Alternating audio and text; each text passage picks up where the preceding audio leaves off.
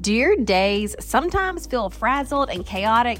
Do you want to implement a little something into your day that doesn't take a lot of time, but that adds a little bit of peace and play? We are all about giving you tools to do just that. Peace and play is the name of the game around here. We have a devotional for you that is totally free. Just go to 20daysoflettering.com and you can print out this 20 days of lettering and devotion workbook. 20 days of devotions that focus on God's Word. That's the part that's going to insert a little piece into your day. And then there's a lettering traceable on each page that you can grab a marker and trace over for a little fun art play. Use the blank space to either journal or practice your lettering a little more. Print as many as you like and have fun. Just go to 20daysoflettering.com. That's 20, 20daysoflettering.com.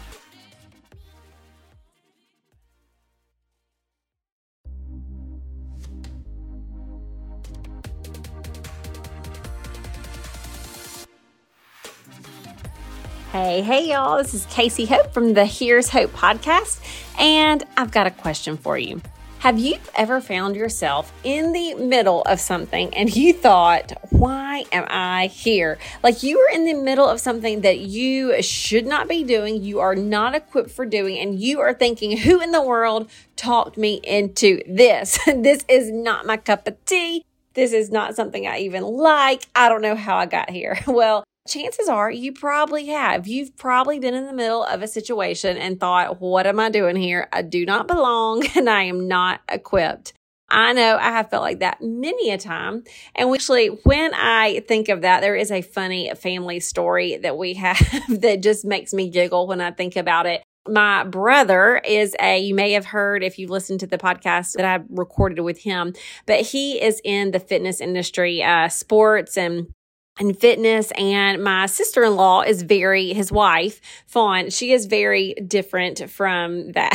she is awesome, but she is not in the sports world. She didn't know a whole lot about football at all before she started, you know, dating Zach years back. And even now, you know, she doesn't know as much as you would think that she does. She is very into fashion. She is just a fun, girly girl.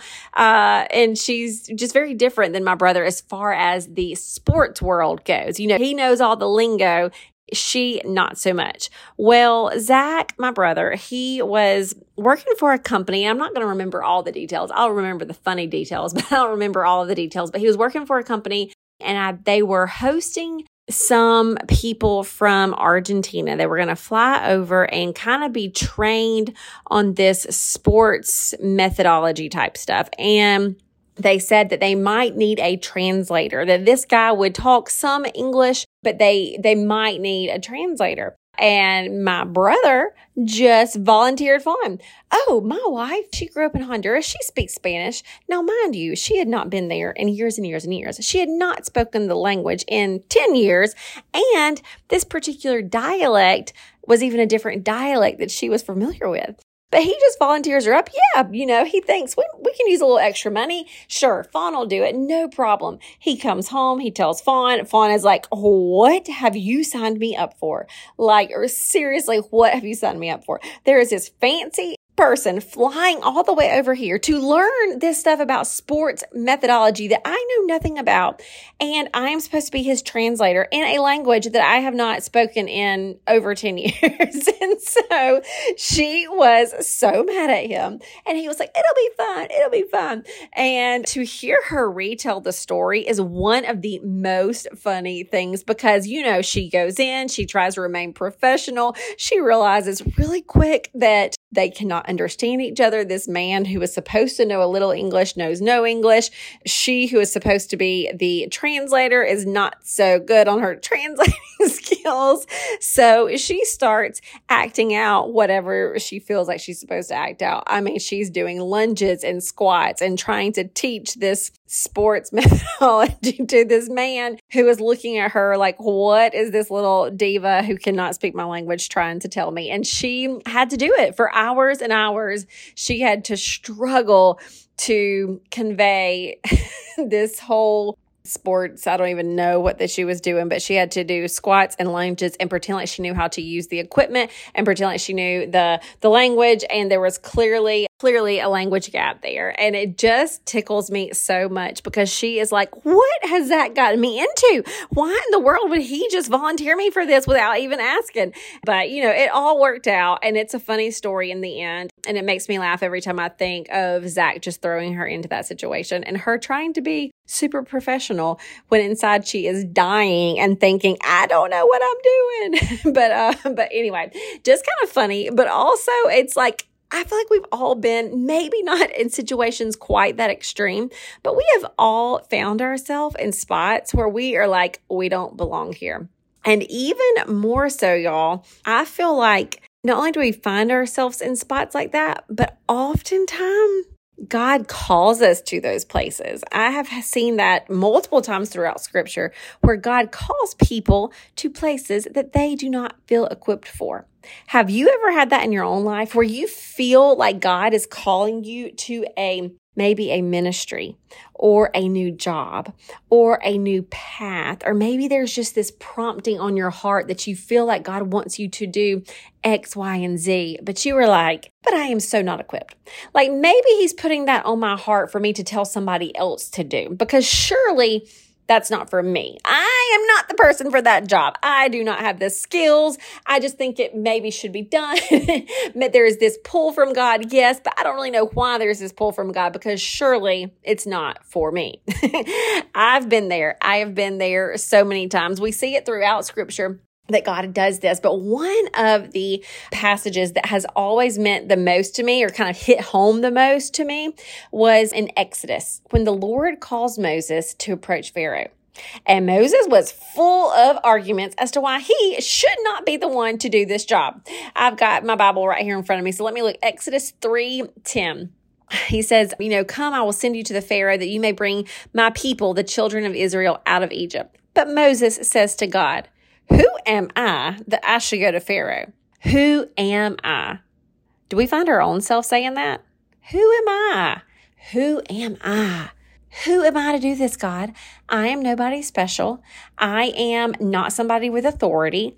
I don't have a position to where anybody's going to listen to me. Who am I? We say that all the time. You will catch yourself if you pay attention. A lot of times that excuse of, well, who am I comes up. But I love what God says. But Moses said to God, Who am I that I should go to Pharaoh and bring the children of Israel out of Egypt? And he says, I will be with you. And then he starts to say, and here's a sign that I'll, you know, I'll give you this. But what I love is the response to that is, it doesn't matter who you are. It does not matter who you are. It's who I am, God says. Don't worry about who you are. It's who I am. I am the God who is calling you. So yeah, who are you? It don't matter who you are. who am I? The God who is calling you. I am enough. I have the authority. And I just, I love that, that one little thing. And then you see, he says he gives excuse after excuse and god has given him all kinds of signs um you know giving him things that you know hey, you know, do this, do this. They're going to believe you. Don't worry about it. I got it taken care of. And then it's almost as if everything that God is telling Moses, he just doesn't want to hear it. It's almost as if really he just doesn't want to do it. So he just says, you know what? I am not eloquent. This is Exodus 4, verse 10. Oh, my Lord, I am not eloquent either in the past or since you have spoken to your servant. I am slow of speech and of tongue. And I love what God says back to him. Okay, because you hear this. He's already kind of said, Who am I? I'm a nobody. And God is like, uh, it doesn't matter who you are, I'm God. And then he starts to list the reasons he should not be the one but to go and speak. I am slow of speech and of tongue. And I love God's response. It says, Who has made man's mouth? I just think I have that in my Bible journal that says, Who made your mouth? You know, I just kind of like slanged it up a little bit. Who made your mouth? Why are you telling God, Hey, my speech is not good enough and God is saying, Who made your mouth? You often might be throwing up my XYZ is not good enough. My art is not good enough to lead a Bible journaling small group. And he's like, uh, I think I can I think I can handle that. My um organizational skills are not good enough to do this. We can give God so many excuses and he's like, uh, no. Like I, I who made you? I got this. For years, uh, one of the reasons that this really this whole passage hits home so much to me is because for years I felt God leading me towards speaking. And I feel like I gave these exact same excuses to God. I feel like that's why it's it hits home to me so much. But for years and years, I mean, I'll, I'll go back probably seven or eight years. I felt the Lord a strong pull saying, use your mouth. Use your mouth. I felt like God was telling me that. Now, this was not a desire in me. This is not something I was wanting to do. It was something I very much felt like was a word from God, him telling me to use my mouth. And I was like, no, no, no. Like, I, I don't really, I don't have anything to say. But, you know, it was one of those things where God said, and I'm, not, I'm going to butcher this a little bit. My pastor says something like, you know, t- trying to tell people about God without you know, you telling people about God without using actual words is like giving somebody your phone number without giving them the digits, you know, like you've got to use words.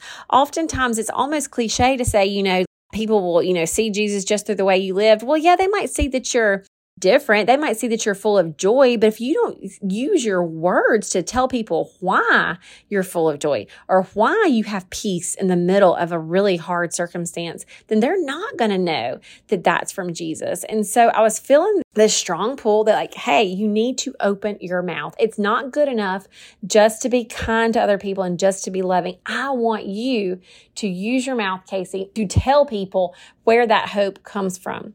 And so I heard God saying this to me, but I felt like, what do you mean, God? Like on a stage? Surely not that. Because I remember watching at a Christian conference, there was a speaker and like one that I very much looked up to.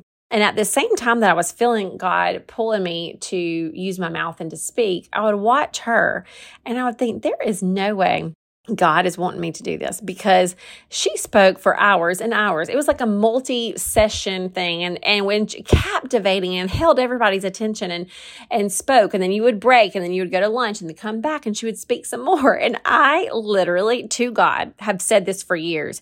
God, all I've got is five minutes. That's all the words that I have in my mouth. I only have enough thought for about five minutes. Every devotion I would plan, every try to be talk I would do, everything was like five minutes. So I was like, there's no way you were wanting me to speak when all I've got is five minutes. Uh, but anyway, uh, God can use anything, even, you know, even five minutes. Uh, but I just, you know, I was giving God all the excuses. Who am I? What am I going to say? I'm not good at this. And you might be doing that too with whatever that little prompting that you have felt from God. And maybe it's buried. Maybe it's like you, me, maybe it's from seven or eight years ago and it's buried down there and you've been given excuse after excuse after excuse. It's almost like we think that we can do to God what our kids do to us. You know, currently my daughter, she is petitioning to get a certain social media app that I really don't want her to get. Now she is telling me, she is making her case for why she should get it. She is telling me all the people who have it. She is pulling up articles online about all the safeguards that we can put on it. She is pulling up different apps that we can, you can install this if you want to. This will track, you know, this, this, and this. She then offers to, why don't we just put it on your phone, mom? And then I'll just use it on your phone. You'll be able to see it. It's like if she, she's thinking if she can talk long enough and give me enough reasons then I'm going to change my mind and that she will get her way. She thinks this because, well, because it's happened before. I'm not a perfect parent. She has talked me into things before where at first I was like, ah, I don't know. But if she talks long enough and gives me enough reasons and excuses, sometimes I change my mind. But that is not how it is with God.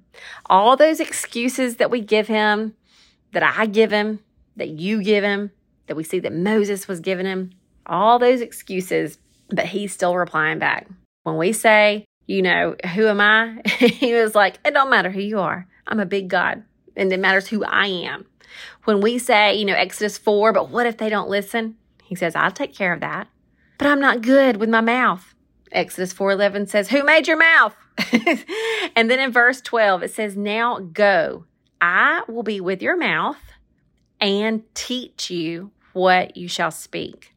I love that because he's saying go. He doesn't say, here is what you're going to say. He doesn't give the whole outline, the whole plan, the whole everything, and then say go. He says go first. And he tells him, I'm going to be with you and I'll teach you. Sounds like he's going to teach him as he goes. It's not all laid out there beforehand. So if you are in the middle of giving all these excuses to God, of all the reasons you are not equipped and that you don't want to do something, just three little takeaways from this passage. Number one, it is not about you. It's not about you. When you can take that focus off of yourself, you are going to do everything so much better. When you are in front of a crowd, and you can take the focus off of like remember that don't nobody care exactly what you look like or what your clothes are or what your hair is doing nobody cares about that you are there to serve that audience to teach them whatever it is that you're teaching them when you can remember that it's not about you, but it's about the God inside of you, that is going to free up just all the things that we can be self conscious about. Number two, God will be with you. God will be with you. He is with us. You are not doing it alone. Number three, He will teach you as you go. I have seen this firsthand. I've taken these baby little steps towards what I feel like He's calling me to do. And each little bit, I'm learning a little bit more along the way. Very few times, like we said before, does He lay it all out at once. We have to take these small steps of obedience towards what He is asking. And as we go, the Holy Spirit teaches us what we need. If you're listening to this podcast, you are witnessing one of my own steps of obedience towards this, towards this pull or call or whatever you want to call it when God says, open your mouth. And for years, I said, all I've got is five minutes. And so, you know what? That started with just five minutes devotionals inside of our whatever letter club. that's what it was. Five little minutes. That's it. It's all I got, God. And then you know, one thing led to another. I'll tell you one really cool thing, and you're going to get to meet this uh, guest next week. One cool thing is, I there was a girl who I loved listening to her speak. I thought that she could deliver a message in a powerful way, and I thought, man, I would love to. I would love to learn how to to speak from her. I told her, and I, am going to share more about this on the podcast that you're going to hear next week. So I don't want to give it all away right now. But the cool thing is that God led me in a really cool way to be able to learn to speak from her. But it was one of those absolute God appointed things that He gave me the desire to learn from her before I even knew that she was teaching people. And so when it says, you know, the Holy Spirit will teach you along the way. You know, God uses, yes, the Holy Spirit, but He also uses other people. And so, those tools and resources and skills that maybe you don't have yet, just keep your eyes open to who God might put in your path that can teach you those exact things. So, I'm just going to uh, just kind of close out today with just a word of encouragement because I do believe that God has got something for you to do. You know, I believe he we are co-workers with God. We are not just sideline spectators. And when he puts a prompting onto you, oftentimes you are not going to feel equipped. But just remember, it's not about you, it's about the God inside of you. He will be with you and he will teach you as you go. Hey guys, if you have heard us speaking about our Bible journaling for leaders, we are super excited to be so close to that being completely finished. So, we would love for you to, if you have been feeling the pull to lead a small group of women in Bible journaling, just a way to connect art and scripture we are working on some resources that you can use. You can just basically hit play. We will have a video devotional, a video Bible journaling techniques. We will have things that you can print out, all that you need to get started with a Bible journaling small group. So if you are interested in that, text the word Bible to 1 334 249 1818, and we would love to connect you with some things that could help. All right, y'all. See ya, see ya.